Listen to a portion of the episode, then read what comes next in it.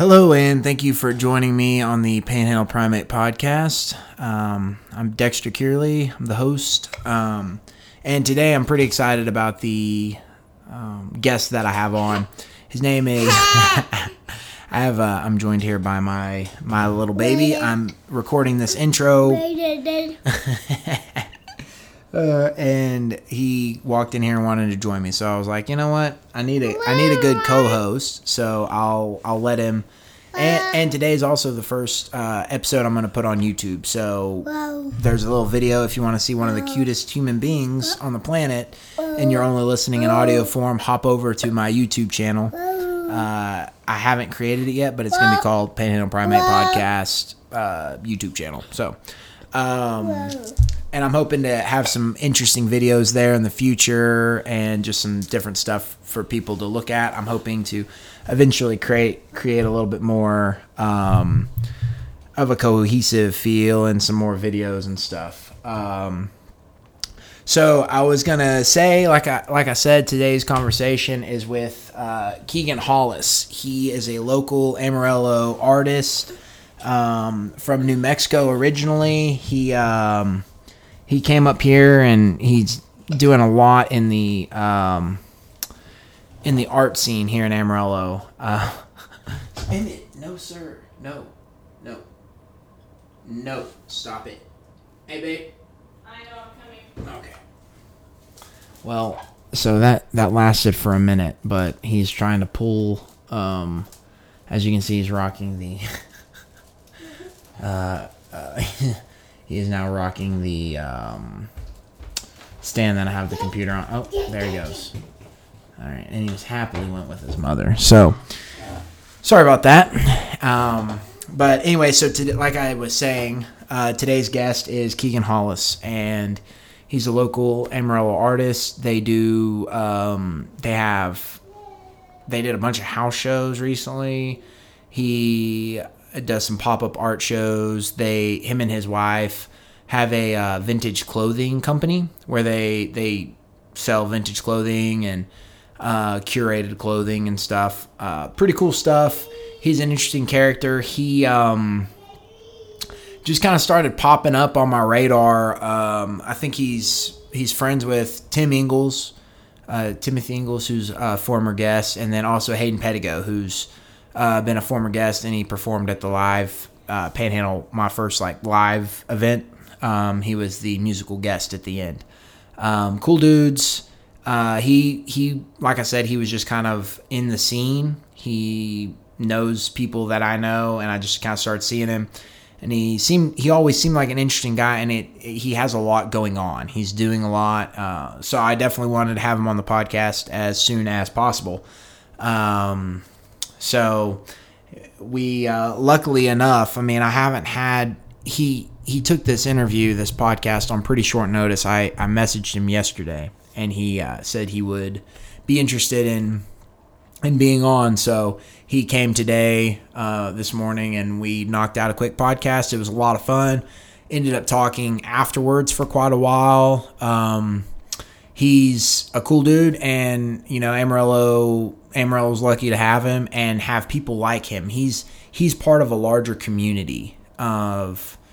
Um, he he was referring to him as creatives, um, as people who are who are wanting to create something that doesn't necessarily exist and might not there might not be a market for it. Um, but he's he's knocking it out. He's doing it. He's doing some cool things, doing some different stuff, working with uh, a lot of different local people, and um, it's funny because so after the podcast, after we ended, we had a pretty nice conversation uh, in which I found out some other stuff about him that I, we didn't get to in the podcast. So that being said, we're I'll definitely have him on for future conversations, and he uh, ended up in Amarillo. He went to WT uh, on a track scholarship, and he was there for uh, I believe he said triple jump, and then he there was a relay. And I guess his brother's a pretty impressive athlete. It sounds like his dad's a was a was I don't know maybe is a pretty uh, impressive athlete. So uh, we'll have some other stuff in the future to talk about and some conversations to have. So I'm really looking forward to that. Um, uh, looking forward to the opportunity to just have interesting people on the podcast. Uh, I hope y'all enjoy it. I enjoyed it. Um, so I do get to announce uh, that the Panhandle Primate podcast has its first um, sponsor, Atlas Supplement Company. Uh, I didn't look it up, but James Arredondo, I can't remember which episode he was, but he has been on the podcast. He, uh, I've been friends with him. I think he's been on the fire department now for about five years, maybe more, maybe six. Um, and whenever he got hired on, he was a rookie at the station that I was stationed at. So I, I didn't have a whole lot of time on, but um, so he he was working down there at Central, and we just became friends almost right off the bat. It was it was interesting because uh, since I got hired on a little bit younger, uh, most of the guys I worked with were older, and James was one of the first guys that got hired that was my age. So when when he got hired, he was uh, I'm gonna be lying, but I think he was maybe 24, 25, and I was the same age. We'd graduated high school at the same time, so um, it was cool. It was it was like one of the first times that I had a peer on the uh, peer. Is that right? Yeah, uh, on the on the fire department with me, and he's uh he's a cool dude, a lot of fun, and uh, uh, not too long ago, I can't, I don't know how long they've been in business, but he started a supplement company, and his main, uh, the main reason is he was getting away from propri- proprietary blends. So a lot of these pre workouts and um, uh, a lot of the uh, like protein powders and just the supplements that you get are proprietary blends, and they don't have to release what is in them. So if you're really di- trying to dial in uh, different things and you want to know exactly what you're putting in your body, uh, then Atlas Supplement Company is for you. Um, uh, Primate Podcast is going to be sponsored in part by Atlas Supplement Company, which is owned and operated by a Amarillo firefighter, my buddy James Arredondo. Um, so Atlas Supplement Company uses simple and effective ingredients to make simple and effective products.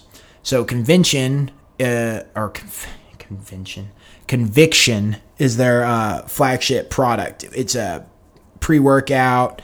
Um, it's really good. Like we even use it around the house. My wife and I use it around the house for like an afternoon pick me up. So even if we're not gonna uh, do a workout, we still do like a little shot, a little uh, scoop in in like our in some water, you know. So instead of drinking a cup of coffee in the afternoon, uh, you just drink this and it kind of just gives you like a, a boost, you know, a boost in energy without the crash of like a cup of coffee or uh, I imagine I haven't taken a whole lot of pre workouts, but uh, it doesn't have like the uh, like crash properties. Like it's it's a real stable energy boost.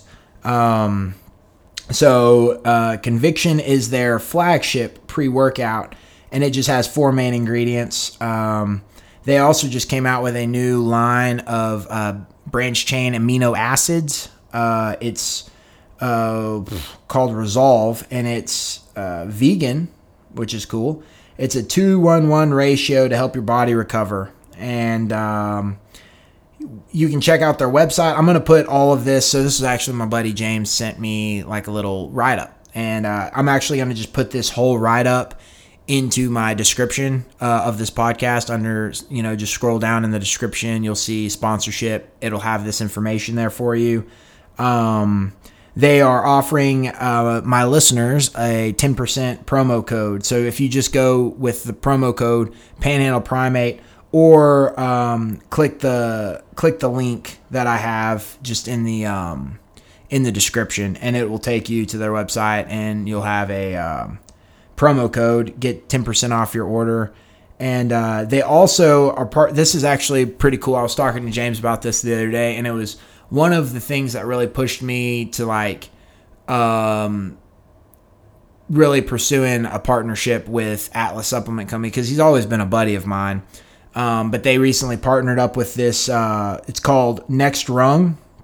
It's a 501c3, which I guess it means that they're a nonprofit.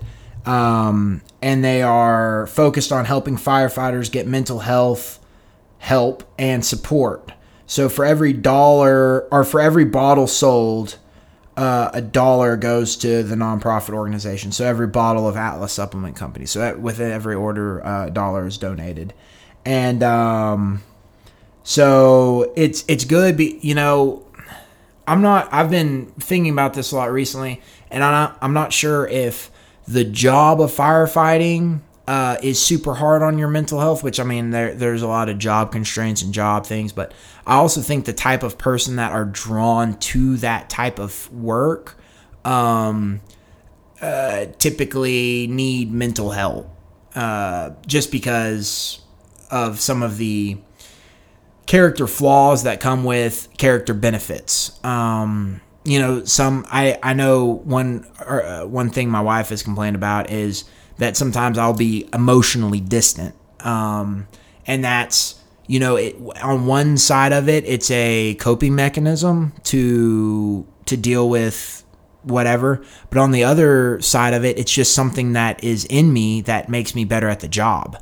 So it's not necessarily reinforcing or creating this emotional distance.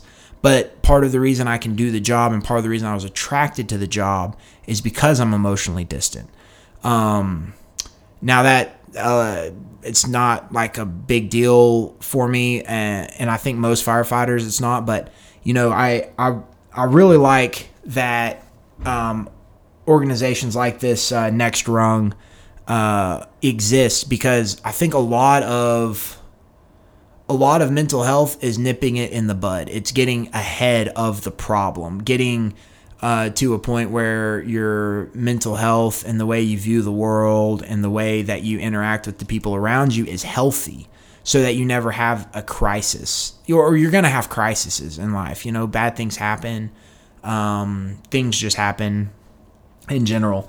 Um, but you know organizations like this can help you to be ready to process when that happens and uh, give you the ability and you know, just help you be more present with your family and your friends. Uh, if you're in the fire service, but also just if you're in anything, you know, I, I, I would like to see mental health as a proactive preventative measure be pushed um, to the to not only firefighters um, but also just in our culture in general to you know, encourage people to run and get their aggression out and get their their insecurities out in positive, healthy ways. So I thought that was really cool uh, that he was uh, that James Atlas Supplement Company decided to partner with Next Rung. I thought that was really cool, and also give them a follow on uh, Instagram and Twitter. It's just Atlas Supplement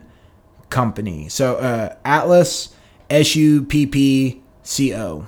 That's their Instagram, Twitter, and they're on Facebook. Um, also, uh, James and his wife have a boutique. Well, I guess James's wife. I mean, they do it together. You're married; it's pretty much one person. So, but they have a, a boutique here in Amarillo called Athleisure. Um, that I, they think they sell the supplements out of there, but it, it's like uh, really high quality women's uh, clothing uh, there. And actually, the podcast that I did with James, uh, that's in the archive, what we uh, recorded it uh, in the back of Athleisure, um, in their like storeroom or whatever. It was kind of um, maybe we can call it a, a studio. Yeah, their studio there. Um, so anyway, let me make sure that I hit all of that. Uh, also, they have some like dope shirts. If you're watching the YouTube video, uh, you can see the shirt. Um, they they've got some cool shirts. They've got some cool hats, and they have some apparel line and stuff like that. So definitely check them out. Um, I appreciate them supporting the podcast. And without further ado, I am going to leave you, or uh, I'm gonna play play you out. Um, and I'm going to play uh, Isaiah Rashad um, off of his 2016 release, The Sun's Tirade. I've played this track before, but I really dig it, and I'm going to play it again. So this is For the Squaw, Squaw, S Q U A W, but for the squat or for yeah. And uh, like I said, dope song. I hope you enjoy it, and uh, I hope you enjoy this interview with Kegan. So, peace. Be tight as fuck. Turn up. Turn the light off, Dez. Turn it down. Hey, you roll up. You roll up for the boys? For the squad? No, that's that's Ty job right now.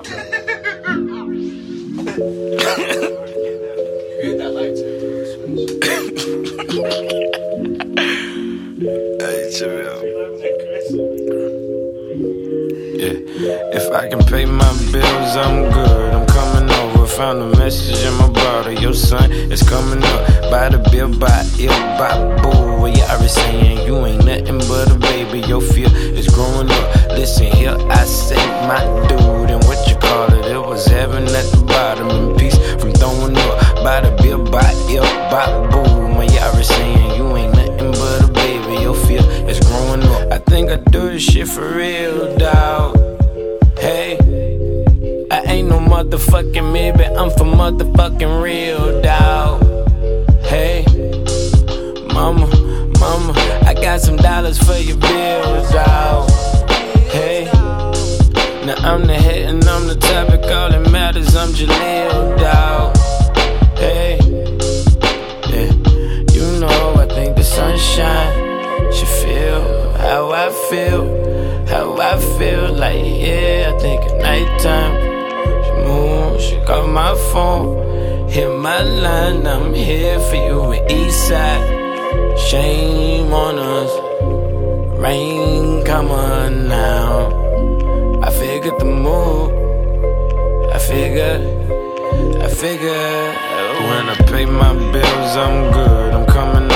Found a message in my brother. Your son is coming up. By the bill, by ill, by boo. What you already saying? You ain't nothing but a baby. Your fear is growing up. Listen here, I say my dude. And what you call it? It was heaven at the bottom. In peace from throwing up. By the bill, by ill, by boo. My you already saying you ain't nothing but a baby. Your fear is growing up. I got a dollar and a stop in Kansas.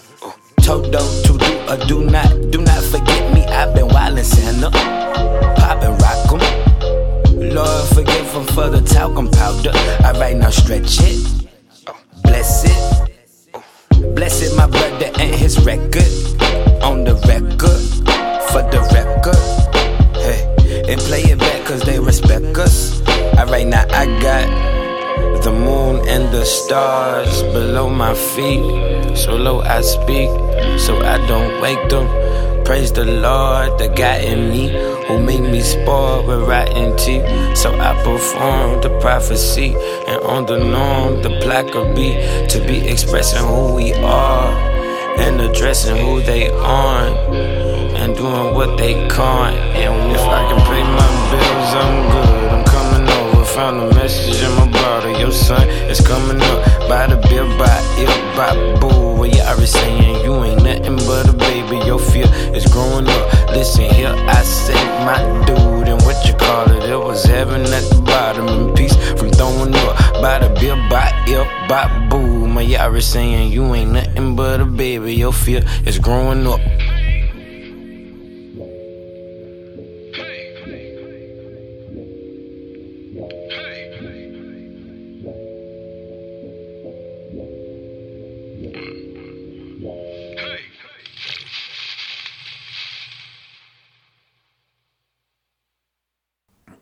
Right. Thank you for joining me, or joining us.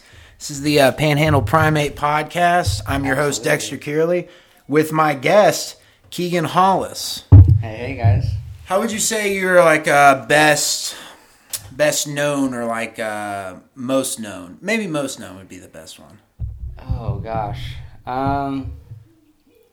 Well, up until probably a year ago, I would say I was known mainly just the weird art kid, but um, probably the past year, I've got to the got the chance to do a lot of house shows and different events, and me and my wife started a vintage clothing company, and so really we're doing a we have our hands full with a bunch of different things. So I'm kind of just trying to move and shake and mm. do whatever we can. So a mover and shaker. Yeah. Yeah, that's kind of what that's what it seems like. I mean, it's it's cool because I feel like I'm in like a mid generation.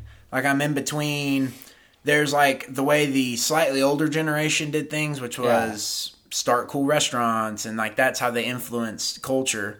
And then it seems like there's like a younger group that are doing a lot more like hanging out at people's houses and doing but Yeah. shows like doing it with a show with a purpose with like a almost an intent behind it you know Right. Yeah. I mean, as far as like the house shows and stuff they go, like you had just mentioned, um, kind of this this generation that I'm coming up in in Amarillo is, I think they're kind of tired of they're not really being like a certain building that we can house things, and we don't really have a mid level um, event center at all. We have huge civic center or tiny bars to play at, and I think a lot of us have seen that issue arise, and so really in the past year, year and a half, there has been almost a house show every weekend, and that's been really cool because it's it's so much more organic and it's just a lot better feel. Um, people tend to let loose a little bit more, and you just kind of uh, seem to get a little bit more genuine feel overall, and so that's been really really cool to see um, over the past year at least. So well seeing it it kind of to me seems uh uh reminiscent or like what i imagine the like punk scene being back Right. in the day or you know like uh these underground movements i think like whenever i hear house show the first thing i think of is like um like more of like a a black house party, you Yeah. know, like in the 80s where they're bumping, you know, hip hop and it's kind of like that's what I'm thinking of, you know? And so it, it is interesting that it's kind of having this revitalization. I wonder if in every generation almost has like maybe the same thread, yeah, absolutely. but Yeah, I mean, basically, kind of to go off that a little bit, is we are kind of in a rebuilding phase with our art community, really as a whole, because um, since the death of Stanley Marsh, if you will, it's we've kind of started over. It seems like um, we've kind of lost traction. It seemed like when I moved to this area five or six years ago, there really wasn't a ton going on positive in the art community, and it's kind of to the point now that we're starting to gain some momentum and actually get some traction again and stuff is happening. So I think that's kind of where it's at now. It's kind of at the forefront of that, hopefully. So Oh yeah. Well, uh, let's go back to you said you were like the weird art kid. Yeah. What does that mean? What's the weird art kid? Well, I mean, I think that's really about all I did um, for the past few years. I wasn't really involved in much else but going to art school and, you know, trying to make art and stuff. You know, I had a friend group and stuff, but I wasn't. Um, I wasn't as much of a mover and shaker as we said before. I, I wasn't really interested in you know, throwing events and really trying to push the art community forward. I really was just trying to, you know, survive college at the time and then um, just make art that I enjoyed. And now that, you know, made it through college and I'm, you know, in a point where I start to enjoy my art, now I can kind of blossom and go in some other routes as well. So. so, what kind of what is your uh, medium? Well, um, primarily uh, I do canvas work, but um, I'm working on a whole new series. I guess I'm about four months deep into that, and um, it's all pieces of like cut out wood, and so it's all three dimensional art. So um, it's just a plain slate background, and then I will cut out the images and transpose them onto the piece and then paint the piece. So it's when you look at it, little pieces will kind of jump out at you, and some pieces are farther back, and so um, it's kind of the happy medium between sculpture and painting for me. Um, in college, I was actually a sculpture major, and kind of kind of went away from that. Um, I really started to enjoy painting better. Felt like I had more of a knack for painting, and so this is kind of. I feel like where I need to be. I get to work with my hands and build stuff, but also um, there's the kind of the painting feel and sculptural together. So Nice. kind of where I am now. That's cool because I I know I've Yeah. seen uh, on on your Instagram. Mm-hmm. It seems like you have you can tell a lot about a person based off of their Instagram. You know because it's almost it's like a level of uh, like one of the things my wife gets on to me all the time is she's like you need to put out a consistent image. Yeah. It needs to be cohesive. It needs like when it, somebody needs to understand what's happening here, Right. you know?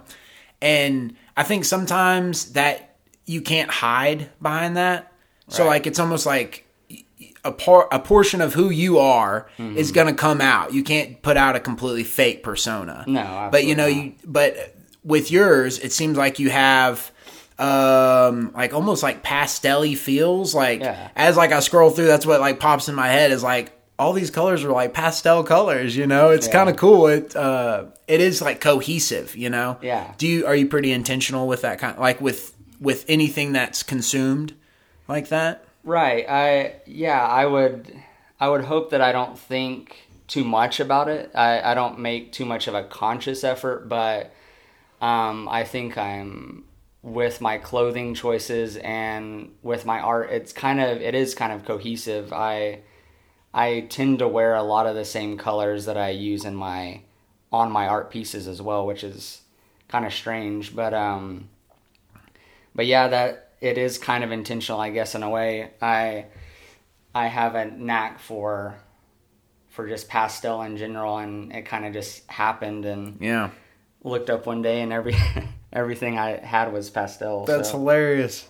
Yeah, it, it creeps up on you So, sometimes. You yeah. don't you don't realize who you are. Sometimes like Yeah. it starts uh what would the thing be like appearing, you know? Right. Like your future stuff starts appearing and you don't even know and then before you know it you're the we you know like Yeah. whoever you are, you know? It's Yeah, kind of a the it's kind of pastel boy. Yeah, the pastel boy. That's hilarious. Um so how did you end up in Amarillo? Just from going to school at WT, or Yeah. Where what what was your background like? Uh, where you grew up and stuff. Okay. Yeah, I this is we could delve into this for hours, but I'll try to kind of condense it. Um, so when people ask where I'm from, I always say New Mexico for starters, and people usually just leave it at that. That's that's good enough for me. But if they specifically ask where I'm from, I usually say Clovis just because that's the only decent sized city that was close to where I actually grew up. I was from this little tiny town called Texico, New Mexico, not the gas station. Um, that was a common misconception. But uh, it was a little tiny town, about 2,000 people. And um, I really didn't even get to grow up with an art background at all. Um, our community was basically all ag. And um, as I got into junior high and high school, um, they actually cut our art program, c- cut the art and music program. And my brother's a musician, and then I was an artist, and so we really didn't have an outlet at all to do what we liked. And um, I basically just came to WT as an artist on a whim because I felt like, you know, that's what I was best at. I didn't really have any other thing that I was interested enough to go get a degree in. And so that's why I came to to art school, but I mean, I really didn't have any any background in it at all. And so when I got to Canyon, that's kind of when I learned everything that I know now as far as art stuff. So, hmm. yeah, it's kind of a kind of a weird upbringing. Dude, that that's interesting. That like you went to Canyon, which yeah, if and especially if you're not from this area and it's kind of weird because it's it's kind of uh, the it seems like it's the stereotype but it's not necessarily the truth yeah, that people from this area are closed-minded or not open-minded or that you know, that they're somehow podunk or, you know, cultureless, you know, because we are very ag. But it is interesting because I've met a lot of very ag conservative type people Yeah. who pour a lot of money into the arts on a regular basis. Like it, it almost like they are kind of the backbone of it as well. And and you say you go to you go to Canyon Right. to get enlightened. Yeah. You know, in the in the ways of art. And it's kind of funny because a lot of people would think, oh, small town Texas, like that's not where you're gonna find art. But um, I kind of wonder, and this is one of the things, uh, the slight tangent. Another thing is interesting about the internet Yeah. is there almost is no border anymore. you know, yeah. so if you're a kid growing up in what was it called, Texico, Texico, New Mexico. yes. Texico, New Mexico. I don't know if I've heard of Texico, Yeah, which is kind of haven't. interesting. Yeah, is it south? Of, It's eastern New Mexico, so we're right on the border of Texas. Farwell, Texas is literally on. We're separated from by railroad tracks oh, between Texas and New Mexico. I could literally almost throw a rock to Texas from my house growing Mm. up. So dang, yeah, that was also kind of weird, but yeah. But yeah, you know, I mean, if you're a kid growing up in that neck of the woods, Yeah. and you wanna you wanna see art, right, it's a portal away, you know, like Yeah. you just get in, you search something and uh, it's kind of interesting since we just moved into a new house. Uh, Shannon's trying to like define her feel, you know, of the house. yeah, And so she's uh, she's on Etsy all the time. She's looking up all these different artists, and it's like, yeah.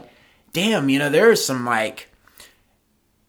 I think a lot of people think, oh, it's all been done Right. with art, you know? But then you see something that's like such a, a perfect mashup of two things that are completely different styles. Yeah. And it's new. And it's it's just interesting. She's just scrolling through these droves and droves and droves of all these beautiful pictures that are all original works of art. Right. You know? And it's just like, man, it it's kind of interesting to see how people can continue to do stuff even though it's all been done. Oh, You know? absolutely. Yeah.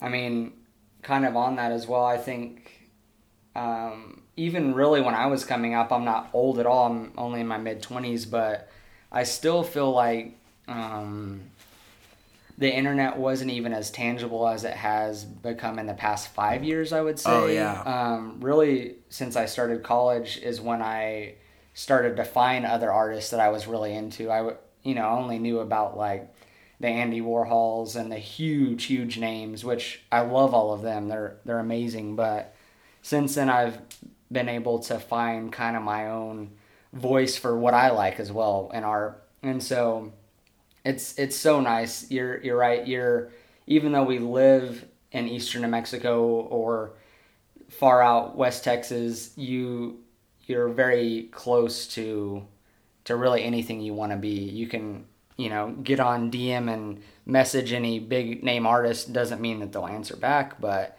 you have the ability to do that, which is which is pretty awesome. I think. Well, So, my my first guest uh, was uh, Erin Holland. yes. And she works at the Museum of Modern Art in New York. Right, and she, and that, that. Mm-hmm. at the same time that she was here, they were running like uh, an exhibit or like a I don't know what what do they call that? You know, where a person puts all their pictures. Uh, and Yeah. I think it's an exhibit, and it was of West Texas. Oh, so she said, like in New York City, in the Museum of Modern Art, there's pictures Yeah. of Amarillo. Yeah. And everybody in Amarillo is like, God, this is a god awful place, like ugly and this and that.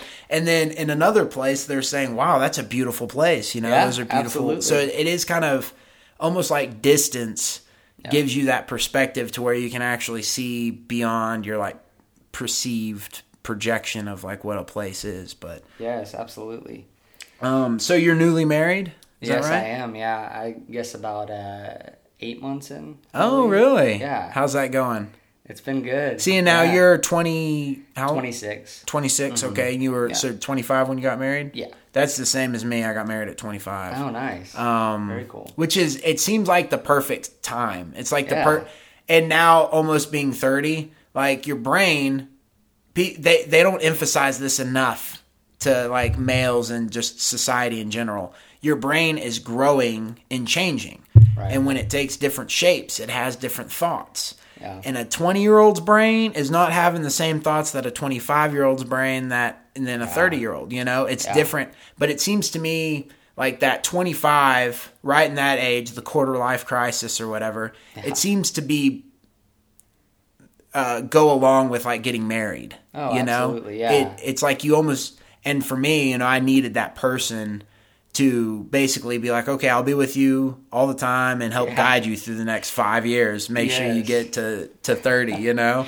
Yeah, Uh, I'm I'm pretty pretty lucky. Um, I married McCabe. McCabe is my wife, and she's oh, let's see, like two or three years younger than I am, and kind of baffles me at sometimes because she's so much more mature than I am, and she's so much younger. But I'm I'm with you. I I need a helpmate. I need all the help I can get to get through this. So I don't even know if I'm I was ready at 25, but I've sure enjoyed it. So Oh yeah, dude. And that's it's one of those things it's like blast. I really do feel like marriage is benefits the guy more than the girl. Yeah. Because it's like the longer I've been married, the more I'm kind of like, you know, I'm I'm the uh, the dud in this relationship. Like she's the cool one, you know. And it's like so, but she can't leave me now, you know. She's got to stay with me. So it's kind of a good way of like roping them into something before they realize what's going on. Oh, I don't know. I think thankfully guys do mature. So maybe by the time I'm your age, I'll be That's true. I'll be yeah. up to par. Yeah. I'm hoping. So. Ooh, I don't know. I don't know. I'm I'm hoping for 40 now. I'm starting to think like maybe by 40. Um, so let's see here. So did do you feel did you feel like you were young to get married? Um, I didn't really feel like I was I was young, but I would consider myself. I mean, I'm not gonna lie. I don't think I'm the most mature 20, 26 year old ever, and so I don't know if.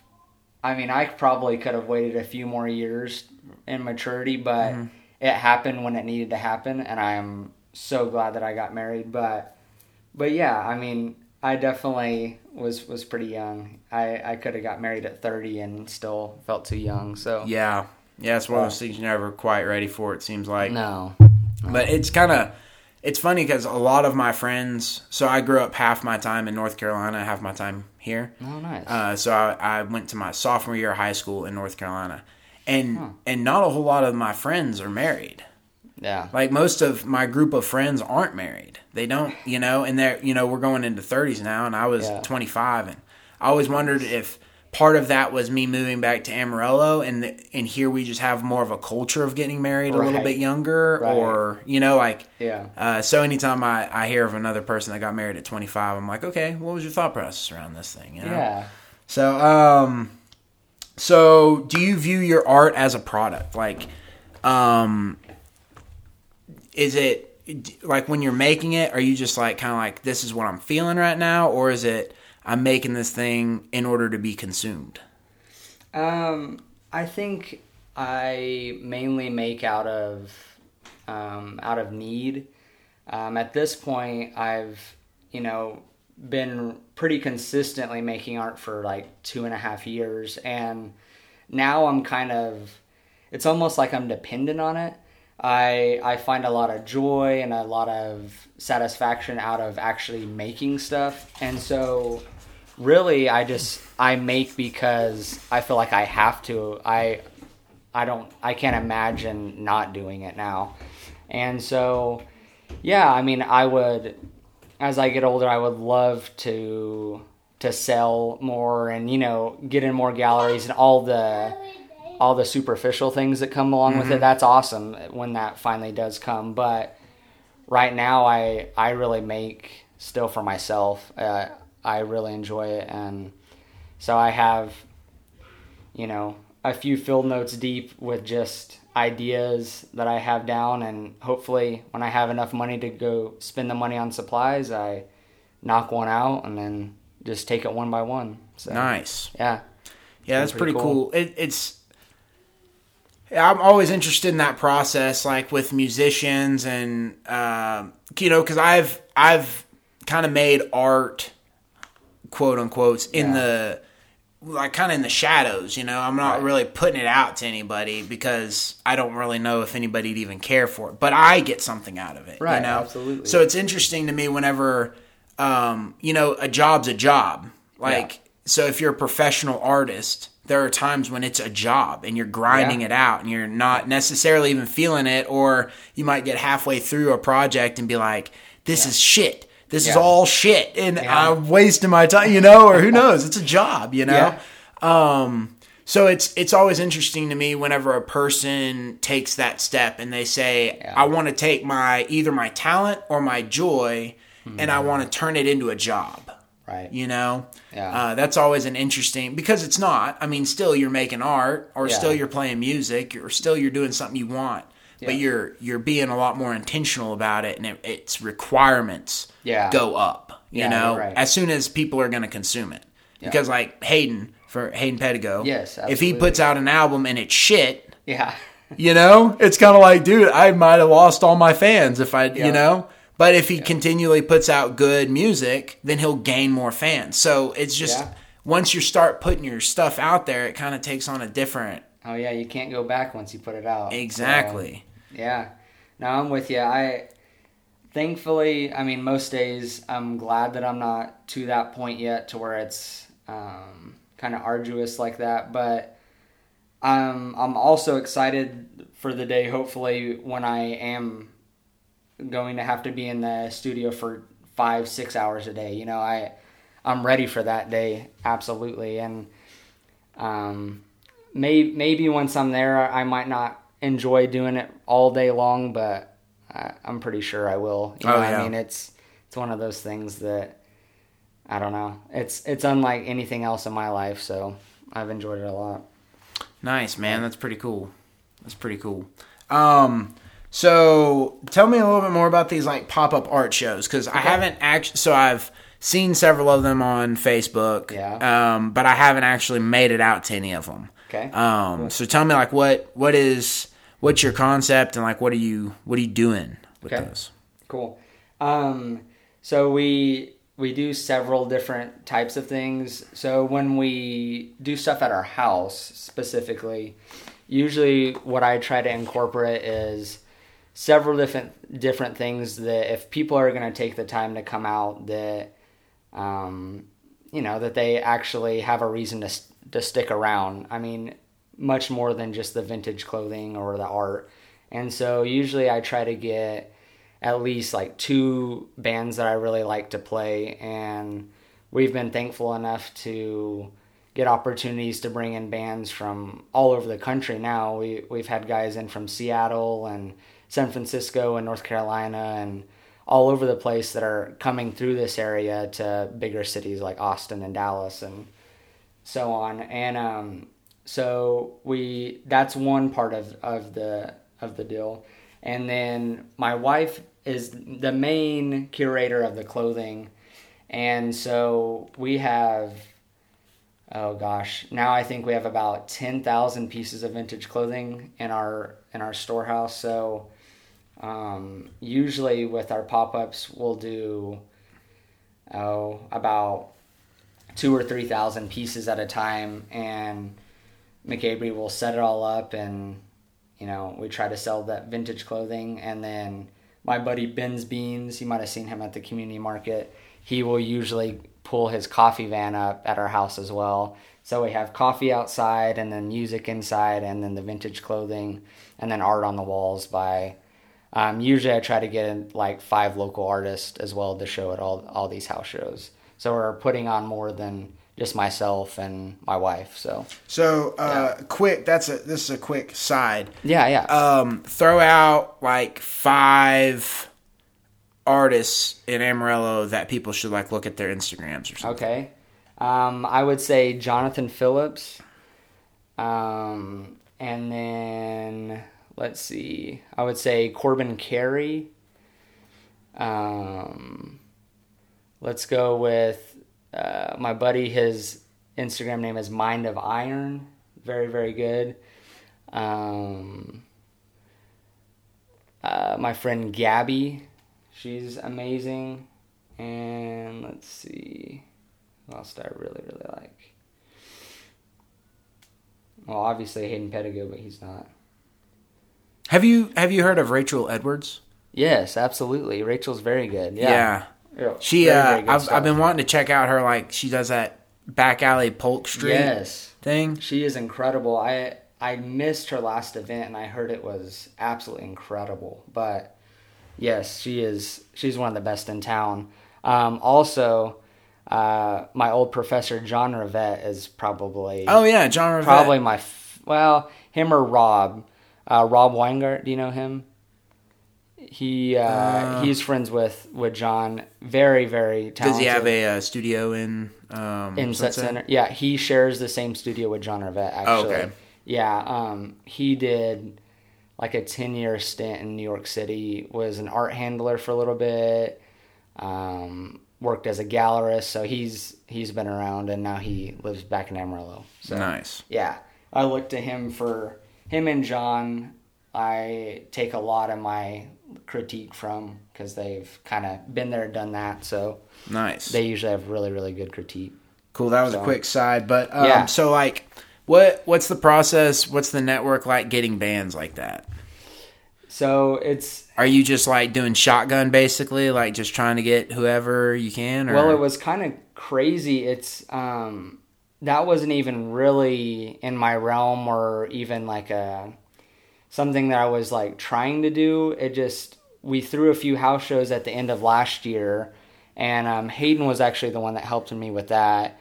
We brought in a guy, this uh, fella John Andrews, which is absolutely incredible, and um, I actually think that's the. I think that's who I met at the liquor store. Oh, nice. They were walking over from your house, and I was walking Oh, over cool. from my house. Yeah. Or I think I was at my buddy Chris's. But anyway, we were Yeah. all like, we had all walked to the liquor store and we were getting Right. beer, and like, I opened the door and Hayden's standing right there, and I'd had him on the podcast at that point, so I'd met him and everything, Right. and then. Um, and then he's hanging out with is that like a tall fellow with Yes. long hair? Yep. Yeah.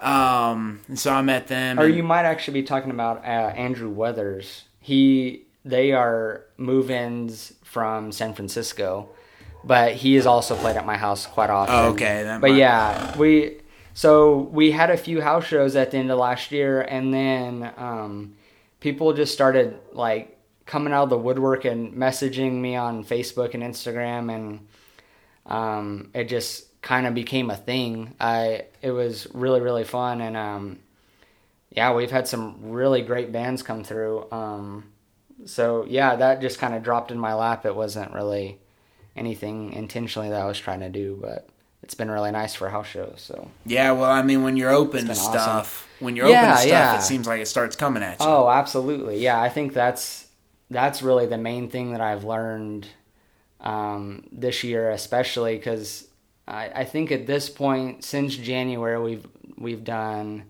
almost a dozen house shows, and so it's been several a month that we've been putting on, and that is solely just because people have given me the opportunity to put them on, and um, so that's that's an awesome thing. I think that's one thing I learned from my dad over most things is just that if you're gonna make it, you really have to work hard and put yourself out there, especially. And so that's what I've tried to do a lot this past year, and it's it's been cool to see what happens with it. So So um, I have here. So like, are you you're a, you're in the millennial yeah, like yeah, classification, and you're kind of doing like so. a very millennial thing. Like, Yeah. it, it would almost be like uh, if you took a a timestamp of today. It's like, okay, what are the ones that or people are gonna say? Oh, that's you know, it's like oh, putting on house shows and doing art. Okay, millennial, you know, whatever. Right, yeah. But it's the same thing like with Gunner. You know, Gunner's just taking. It's like you just take pictures, or Yeah. you know, but it's like he's doing it on another level, like Oh, on a oh, different level, and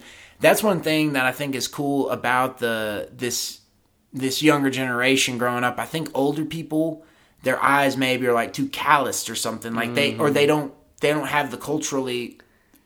They, they don't have the, the eyes to see what's happening right, yeah. um, and the hard work that's going into it. Right, yeah. Kind of behind the scenes. It's it's like nothing is what it appears to be on the surface. You know, absolutely. Uh, and that that's one of the things I think is really cool about the millennial generation is they're finding ways to like make stuff happen and almost like like it almost seems passive in a sense, like it's almost happening to them. Mm-hmm. Yeah. But but like having house shows and opening and and like there are a lot of things that become grind about that type of lifestyle. Oh, yeah. providing a service really for a community. Right. Yeah. I mean, um, for the past eight months, me and my wife have we quit our jobs and have just solely been living off of creative works as a whole, and that I can't tell you how arduous that becomes month to month, but it it's really really worth it. But uh, it's it's a lot harder than people Oh, than dude. people think, Yeah. and um,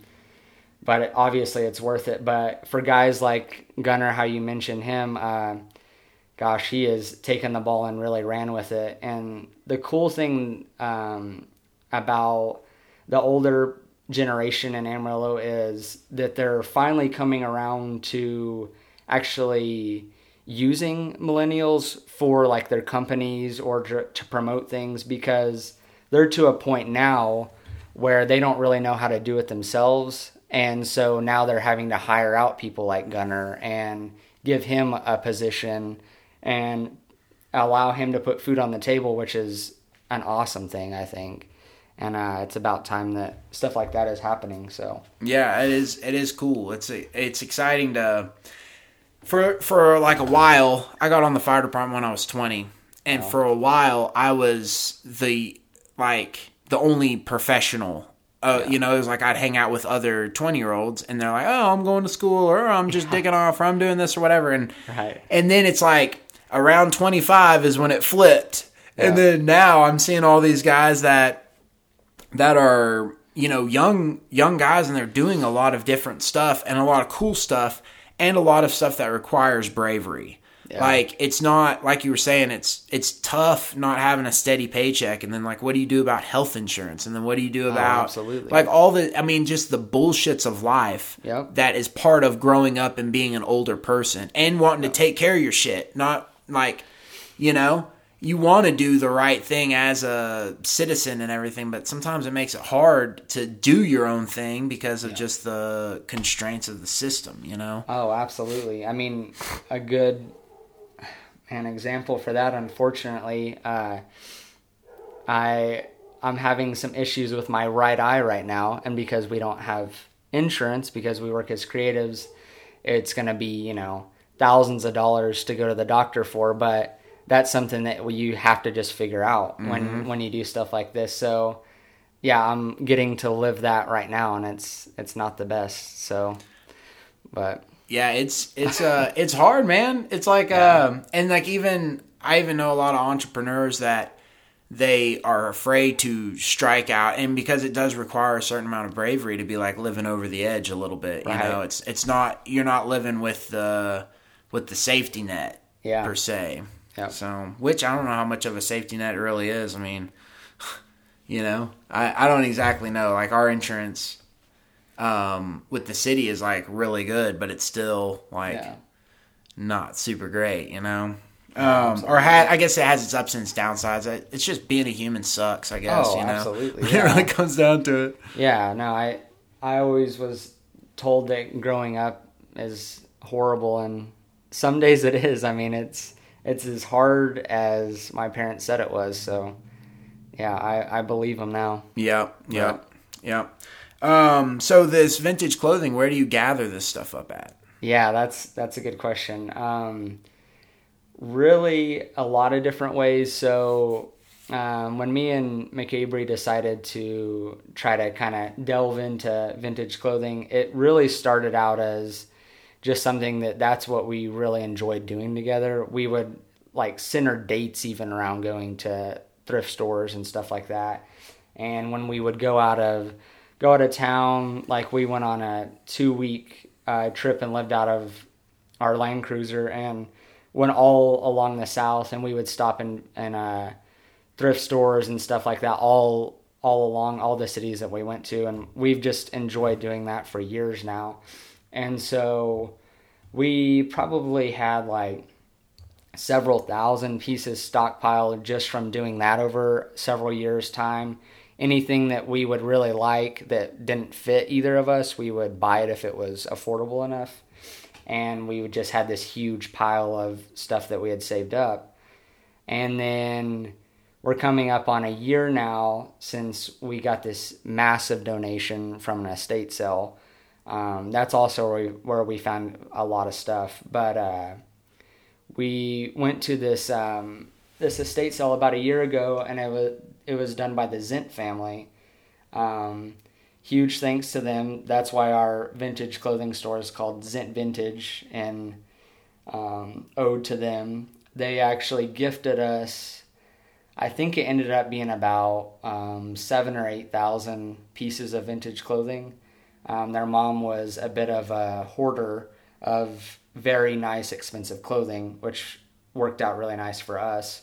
Um, my wife had went and shopped the first two days of the estate sale and really was just going crazy about it. And I guess one of her daughters overheard her talking and she wanted to get rid of all the clothing, obviously, and they weren't selling very much of it. So they gifted us um, seven or eight thousand pieces with um, also the steel um, steel rod like um like hang up system and everything that they all the clothes were hanging on all the racks we got all of it. and so um, that was our startup kit right there. And so after that then we started going through the stuff that we wanted to sell in the vintage clothing store and then the stuff we wanted to sell and donate to nursing homes and the stuff we wanted to sell for like a dollar. And so after we did that then we started doing pop-ups and kind of we're here now. I think we've done probably oh probably 30 pop-ups since we started getting that stuff. So it's been a crazy crazy whirlwind. So And so, like a lot of a lot of that clothing you were saying is like, has it been worn ever? Um, most of the clothing it was in pristine condi- condition. Maybe worn a few times. I mean, when you have eight thousand pieces of clothing in in your closet, she couldn't have worn a Yeah. more, worn them more than a few times. And um, honestly, a good majority still had the price tags on them. Even yeah, that's crazy. and some of the price tags from clothes that were in the 60s they were priced at like 75 bucks so you can imagine what they would go for now so Yeah. that type of stuff we put on ebay and tried to sell it that way so it's been crazy we kind of joke because our uh, our first dog that we got he's about a year old now and we actually found him at that estate sale and um, all he knew for the first three or four months of his life were piles of clothes. Yeah. Because we literally got a U-Haul van, put everything in it, and then dropped it all in our living room, and it was just clothes piles all over the place. And so he didn't he didn't know a life without clothing everywhere. So it's it's been wild. Yeah, that is wild, man. So, well, dang, that's so that's crazy. So is that that's the you you said your wife's kind of like her, like she Yeah. when she picks up a a pair of jeans from the 70s she's like oh damn i know exactly about this look Yeah. at this inseam or uh, Yeah, whatever exactly. she kind of nerds out on them or what Yeah, she she's done her research for sure. She's found uh, different apps and like websites where you can actually type in like the the code of the of the on the tag and it'll tell you like what brand it is, what year it was made, and all that stuff. And so that's how she's found out about a lot of the clothing. And so we know exactly what time period most of our clothing is because of that. And so yeah, she she nerds out if there's anything vintage Lee or Levi or you know any of those brands she's she's geeking out. So, so you're talking about clothes that's like 50 plus years old yeah, yeah, most of it. Yeah, we have we have a good portion of clothing that's even from the 30s and 40s, but we like to sell anything from like the 60s to the 90s. That's kind Mm. of that's kind of our our wheelhouse. so is 90s considered vintage now It is. Damn. Yes, absolutely. That's wild, man. It was funny because Yeah. I was in uh, Forever 21 yesterday with my wife, Oh, don't get me started. and they had like Reptar shit everywhere, and I was like, Reptar's coming back. yeah. Who the hell would have thought Reptar? Like, I remember watching that when I was in diapers. I was watching Rugrats, you know? And now it's like I don't know, like a a cliche almost. Yeah. It's kind of uh, it's kind of interesting. Well, I I was actually hot the other day over something that Forever Twenty One did. Um, I'm a huge fan of. Uh, I don't know if you remember the '90s brand LA Gear. They mainly did like uh, classic like dad shoes, which are very in right now, like the white leather athletic sneakers. But um, huge fan of LA Gear, but they actually bought out the company for LA Gear and started reprinting vintage clothing that was done in the 80s and 90s. So it actually is, I mean, the stuff that they printed in the 80s and 90s. So they just straight up bought out the company and are selling LA Gear now in the stores. Dang. And that that's when you know it's come full circle. I I hadn't seen that yet, honestly. I, I hadn't seen big major companies actually buy out old vintage ah. companies. So I I sadly think that's something that's gonna happen in the future, which is unfortunate. But it's happened with other companies like Pony. I believe Nike bought Pony shoes and Nike bought Converse as well. So yeah, Yeah. it's that's something that's happening now. Dang. Yeah. So and that's just like a that's like a, and then they're selling it for like three bucks or something. Yeah. you know, they're selling it for yeah, super so it ruins the vintage market for that because, like LA Gear, like I was just saying, um, I mean their stuff isn't ridiculously expensive, but on eBay you could get like an LA Gear shirt for like forty five bucks. That's pretty standard, and now you can go to Forever Twenty One and get it for yeah like ten. Yeah. So yeah, Oh man, that's crazy. yeah, Um, let's see. So I have the. Uh, so one of the things that's kind of cool that I, when I'm not a fashion person, you know, like Yeah. I've never really been. Uh, I was like, a, "Hey, North Face, I'll just buy one of each color of the shirts, and then I'm like covered Oh, or whatever." that, you know, yeah. I was like, uh, I, I kind of viewed my fashion as more of a more of something that was happening to me than something I was like in control of. right. I got you. Um, but I have started to see that it, it's. I was trying to process this thought with my wife, but you're probably more of the right person to process this with, because I see these like so like if I'm walking down the street and well like and for you for example like when when is all of the clothing that you're that you're wearing when's it from what what um, decade or is it a I'm I'm more of an '80s and '90s. 80s and 90s. Yeah. So when and I was thinking like if I saw somebody in 70s clothes or 90s Yeah. clothes, it, it's like okay, I it's like a look that Right. they're achieving. yeah So it's it I don't know, it's it's hard for me to say cuz it's something that I already recognize. I like recognize the the vintage yeah, and when it starts coming back around and then people are uh, dressing that way to me then you're then you're doing something like fashion and, and and then it's like you're allowed to do it so Right. like almost you can dress any way you want to as long as you're doing it justice to like whatever like Yeah. this nostalgic um, undertone like right if you did it right you're allowed to do anything it seems Mm-hmm. Oh, yeah. like Oh, yeah. you know um, yeah. I think I mean there's celebrities that have made that okay now, which is actually awesome. I I dig it. Like um, celebrity fashion is hilarious, but specifically like Shia LaBeouf. If I'm looking at anyone's fashion, I think me and him are on the same wavelength. We I like to wear like vintage slacks or something with a ball cap, and then change it up and wear like new sneakers. You know, like I like to do stuff like that where you intermingle like really old stuff, but then have a pop of something new, like some really nice kicks. you know? Yeah.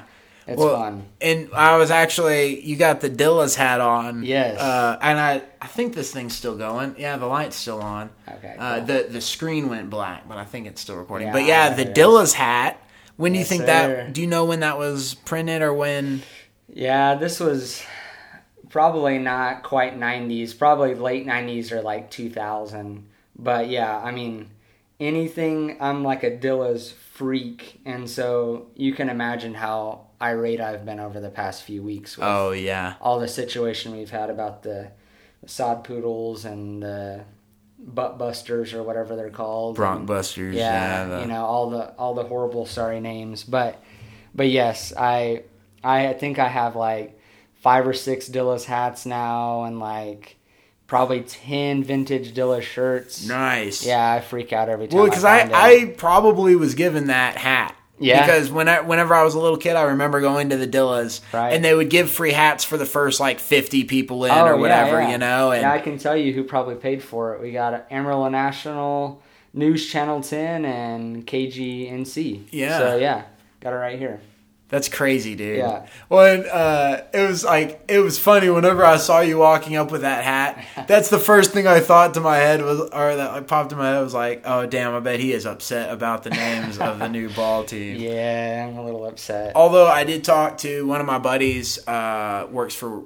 or works with West at Western Builders, um, and he was telling me about the stadium, and he said the stadium's going to be dope. Oh, it's going to be great. Yeah, I mean, and since we have like a double A ball club, our everything will be done well because it's pro affiliated. That's why mm-hmm. I was kind of sore on us getting a junky name, just because our uniforms are going to be top of the line, incredible. They'll probably even make a great design for the sod mm-hmm. poodles. I mean, I'm not that. Is that the one that's picked? Well, I don't think it's official, but I did see something on like Amarillo's official like Facebook page, and they had posted something about it. So I was like, oh man, I think it might be pretty official if, Well, if I they're gonna do honestly, that. if they put it to a vote, yeah, I mean the the most talked about name out of the selected names was Yeah. Sod Poodle. Yes. So if they're going strictly for internet traffic, Yes. that name won. Yes, And I think that that's what they're trying to do. They're trying to put. They don't care if it. it I, Yeah. I want this to go viral. I think Yes. is their thought. So what's gonna what's gonna get them? Oh, sod poodle. Oh, I'm gonna click. What the hell? You know. I mean, I get, Get that. clicks or Yeah. whatever. I've seen like flying squirrels as minor league names. I Mm-hmm. mean, there's some horrible ones out there. El Paso, their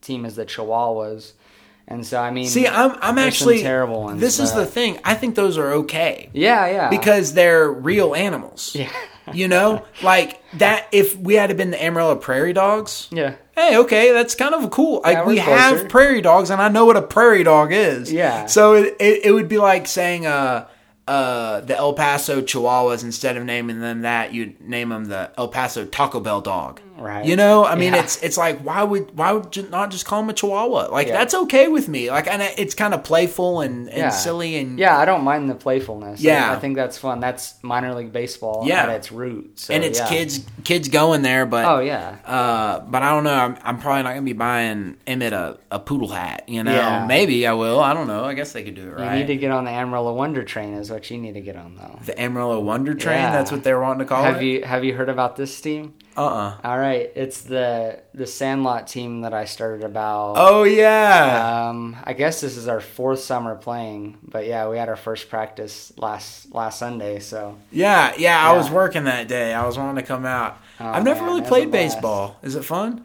Yeah, or like is blast.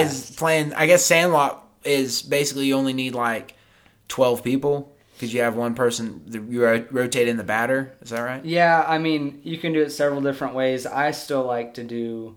If we play a game, I like there there to be at least like sixteen to eighteen people there. Um, this past Sunday, we thankfully had like twenty five guys, so we were able Oh, to do a full on scrimmage and get dirty and stuff. It was fun. Yeah, that's awesome. So Third year or fourth year? Did you say? Yeah, fourth year. Yeah, the first first three years, um, it was mainly just me and like a group of friends. It wasn't really like a public thing that I was like trying to push. But this year, um, I specifically was trying to, you know, like get some of the community involved and actually make it a thing instead of just like something that we kind of do every once in a while. And so, first practice went well. So, Yeah. yeah, it's been fun. So, uh, are I mean, I guess some of that actually leads into like the next thing is like why Amarillo? Like if you're if you're from New Mexico, I get your parents live in Lubbock. My parents live in Lubbock now. Yeah, they moved away from New Mexico two years ago. Okay. Yeah. And then you live up here. Yeah. You have siblings? Yes, I do. I have a brother and a sister. Uh, brother's year and a half younger. Then I have a little sister that's in elementary. Oh, Yeah, yeah. dang. Yeah, it's crazy. I'm almost like her dad in a way. Yeah, yeah, It's that's wild. But crazy. yeah, she's she was adopted from China, so that's why Oh. she's so much younger. Yeah. So yeah, That's cool. yeah. Uh, my in-laws tried to adopt a little girl from China too, but Yeah. it was like right when Oprah was like, "Oh, let's adopt children from Oh, China." yeah. So like all of America was like, "Give me one." Oh, trust So, me, yeah. I, I've been there. We we tried to ad- adopt Zoe when I was um, going into my freshman year in high school, and that was when um, Beijing had got the okay for the Olympics there, Mm. and so they had stopped all adoption for like three years. They shut it down because they felt like that it made China look weak, and so it took us four plus years um, to even get Zoe into the Dang. states because of that. So, yeah, it was. My mom says it was the longest childbirth that she'll ever go go through. So, Oh yeah, yeah, dang, that's Pretty wild, crazy, man. yeah. Yeah. Um, dang, man. I oh yeah. So Amarillo, why Amarillo? Um, really, because so for one, New Mexico's cool and all. I enjoyed my childhood, but I didn't. I didn't really feel anything for Eastern New Mexico. Like Amarillo is a huge step up from even where I came from, so I enjoy it for that fact alone. But I really think um, that Amarillo is just so moldable still. I mean, we're not a small city. We're, you know, 20, I think 250,000 plus now, but I still feel like there's so much still to be done here. And I feel like in the next decade, there will be, we'll make leaps and bounds, I hope.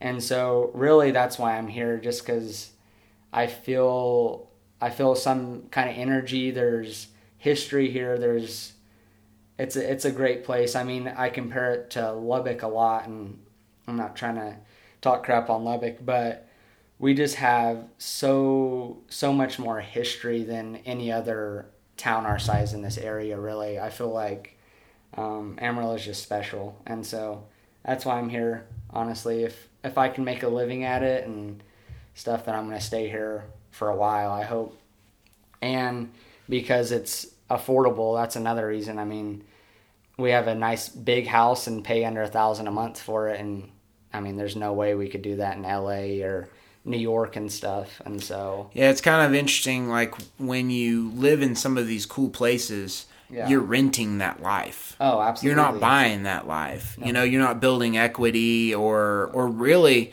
what what I think is interesting is it's like building equity in the financial sense, but also in the in the community sense. Yeah. Because well, especially since I started this podcast, but even beforehand, um there are there are people who are getting started in the community now that Mm-hmm. will be people in the community later. Yeah, Uh, not even necessarily saying in the arts, which is Oh, yeah, one, yeah. but there's people that are getting hired at jobs right now that they're going to end up owning the business Yeah. in 30 years. You know, there's there's people who are settling into the community and that are going to be players in the community. yeah, Um, and it's just good to know. It's good to know the like you meet those people. Versus, I feel like in Denver, Mm-hmm.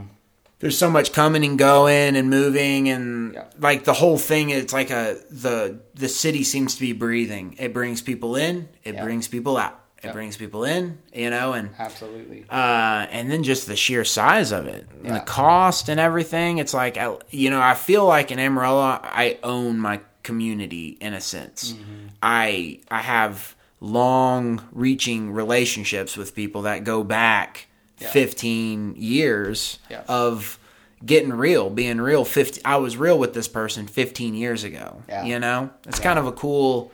It's a it's a cool community for that. I mean, it's a small town. Yeah, it is.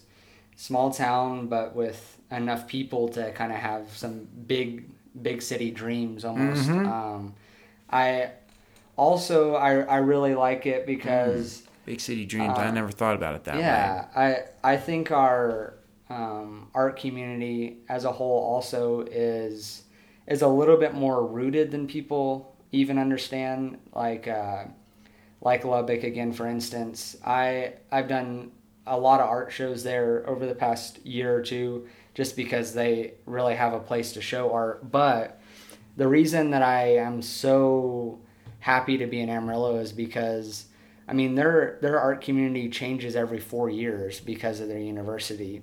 They have thirty five thousand kids come in every four years, and so those artists will stay there for four years and then leave. And the awesome thing about Amarillo is that like young creatives of of all kinds are actually staying here now and kind of making roots and trying to make a go of it here which even wasn't the case in Amarillo I think you know 5 or 10 years ago which is awesome to see. I think that's why things are actually starting to happen. So Yeah, it's a there's a certain amount of investment that has to be done Yeah. in the beginning. And I was actually having like you know, going up to Denver, I've been going to Denver now for 10 years, you know, going and visiting and the it's swelling, like the congestion's getting worse, like the parking Oh, yeah. is getting worse. And and then you come back to Amarillo and like literally the you might sit through a light one time. Oh, yeah. But that's on a bad day, you know. I typically when the the roads are all tore up right now, but as soon as they get them all finished, it'll be fine, oh, you know. absolutely Um, and so it, it is always funny. I always wonder if Amarillo. I don't think Amarillo could because of the climate and the fact that it's just so abrasive sometimes living here. I don't Yes. think it'll draw big crowds. yeah But I always wonder if Amarillo is going to swell, like Yeah. like in the sim in a similar sense, you know? Right. Because there's a lot happening here, and there's so much opportunity. People Yeah. like in the tech. Uh, damn, I'm not gonna be able to remember. Jason Boyett had a guy on the other day who was talking about the biotech industry and was Okay. wanting to like revolutionize it and was wanting to bring it to Amarillo. And that's one of the things he was saying is like we've got a whole northeast side of Amarillo that there's a lot of like abandoned warehouses Yeah. that are just empty floor space oh yeah huge buildings. Like, Oh.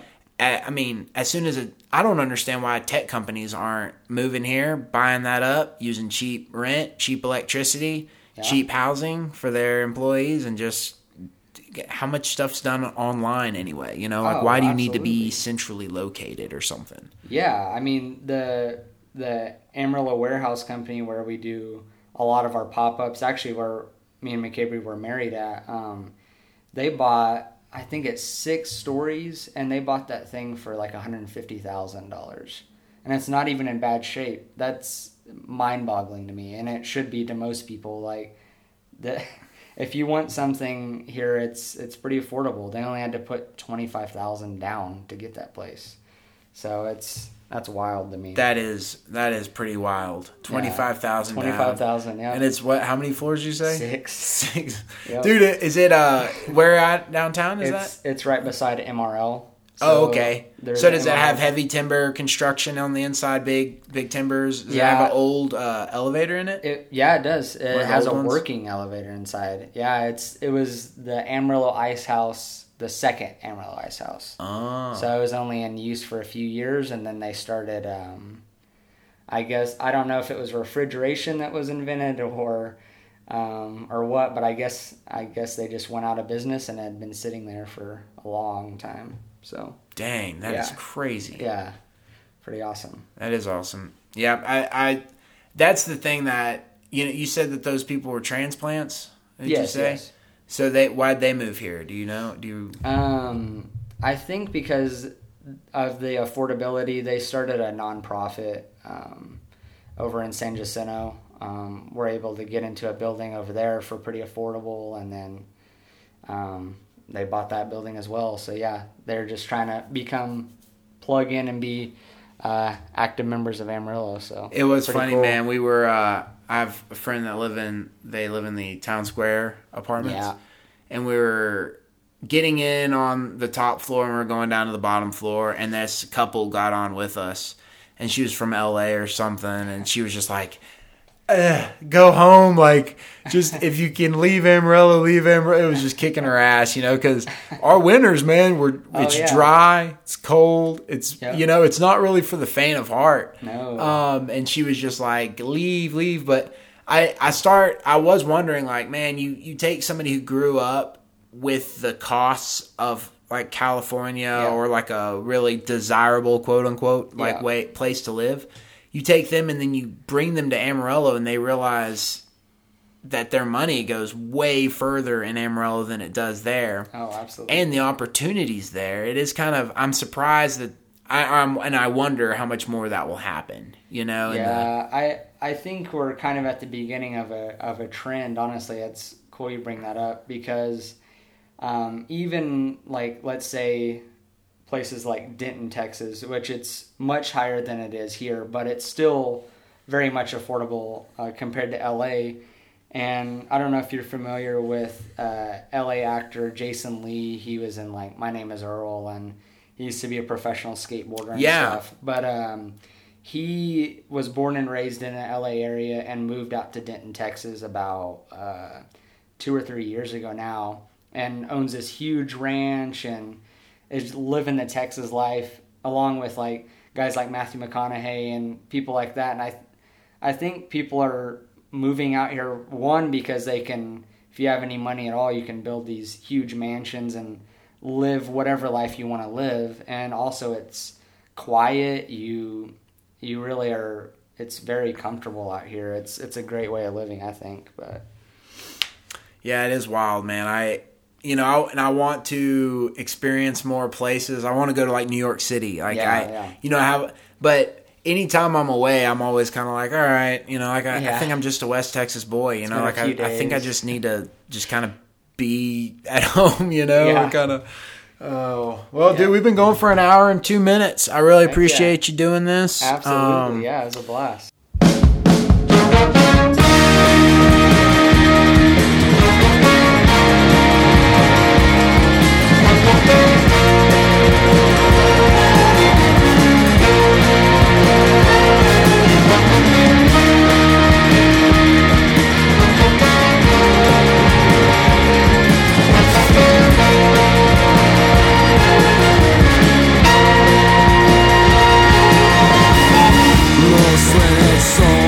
Like a pain You arrive like a silent refrain Like death, she takes everything Takes me like pain and medicine Into the saints divine The raw serpentine A network of silken threads Spiders trapping web makes me rue the day.